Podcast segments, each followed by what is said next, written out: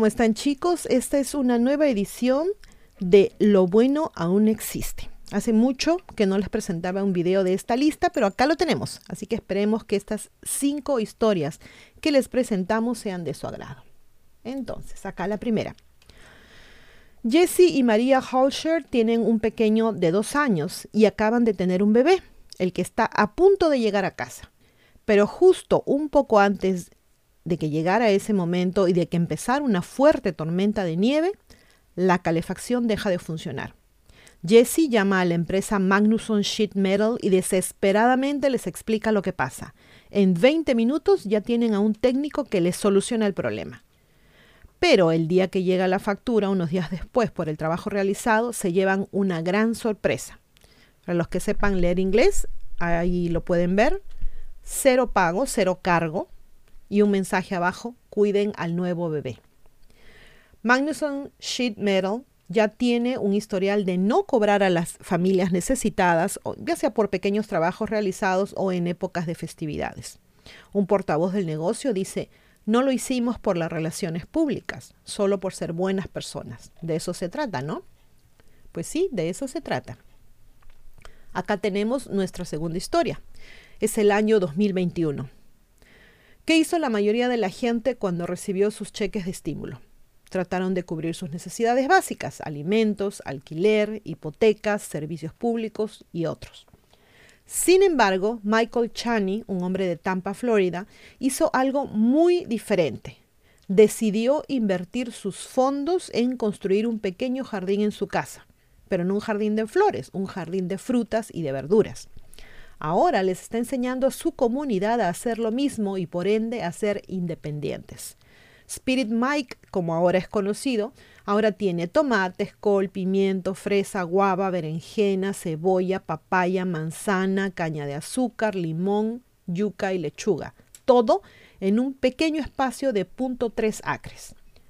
La idea de Spirit Mike es que la comida no le cueste absolutamente nada. Entonces, ¿cómo funciona?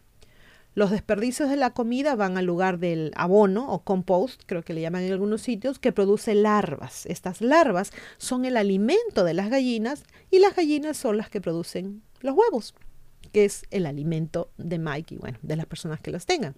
Es el círculo de la alimentación, ¿verdad? El círculo de la vida. Un consejo de Spirit Mike dice, es muy importante que plantes un jardín. Investiga antes que nada. Y para los que sepan inglés y estén interesados, Seth Holhouse de Rice TV tiene un video muy interesante donde nos explica cómo empezar esta y otras ideas.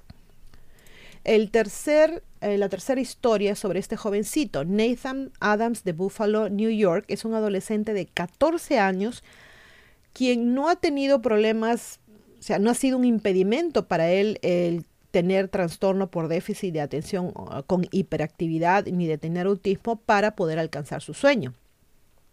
En este momento hay que mencionar a su abuelo, Frederick Adams, quien falleció en febrero del 2021 y quien era veterano del ejército y bombero voluntario y fue quien le enseñó a Nathan a usar la podadora. Ahora, a su corta edad es muy difícil que le den trabajo en algún sitio. Así que decidió empezar su propio negocio, el negocio de cortar el césped. Los clientes a los que apuntaba eran a los veteranos, en memoria de su abuelo, a quien no les cobraba el primer trabajo y los siguientes eran a un precio muy bajo. El problema es que en cosa de dos semanas la podadora dejó de funcionar.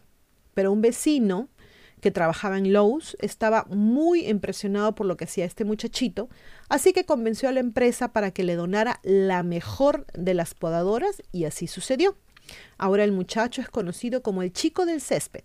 Dice que quiere ser una inspiración para otros muchachitos y hacerles ver que se puede ayudar a la comunidad de la mejor manera que sepan o que puedan.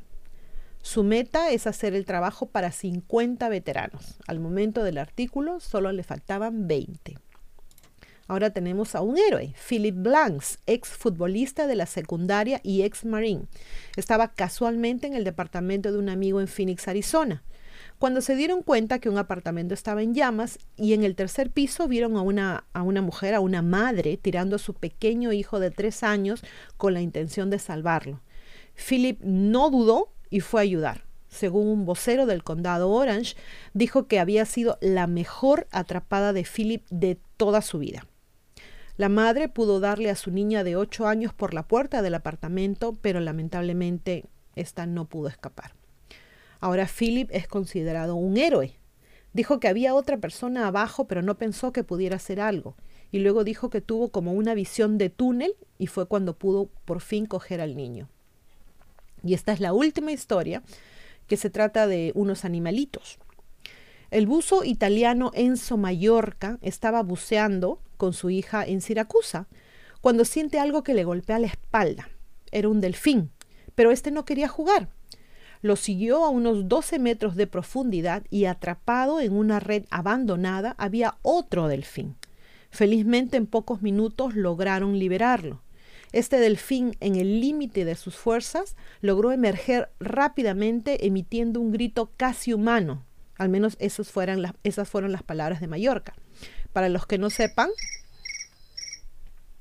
eh, un delfín solo puede resistir bajo el agua un máximo de 10 minutos. Después tiene que salir a la superficie. Bueno, resulta que la sorpresa no terminaba ahí, porque este no era un delfín macho el que estaba atrapado en las redes, era un delfín hembra y estaba a punto de tener a su delfinato. Cuando esto sucedió, el delfín macho los rodeó y se le acercó a la mejilla de Mallorca como, como quien le da un beso, y luego se alejaron. Luego Enzo dice, hasta que el hombre aprenda a respetar y a dialogar con el mundo animal, nunca podrá conocer su verdadero papel en esta tierra. Bueno chicos, acá termina este video, espero que les haya sido interesante. Una cosa, si tienen ustedes historias de este tipo, me gustaría que me las, eh, que me las enviaran. Eh, sería interesante que pudiera hacer más videos de, con este tema. Y si pueden por ahí también la fuente, el link. Me gusta siempre poner eh, la fuente de donde salen estos artículos. Siempre es bueno. Y bueno, esto fue todo por ahora. Muchísimas gracias por acompañarme. Se portan bien se cuiden mucho y como siempre, a pensar bonito. Chau.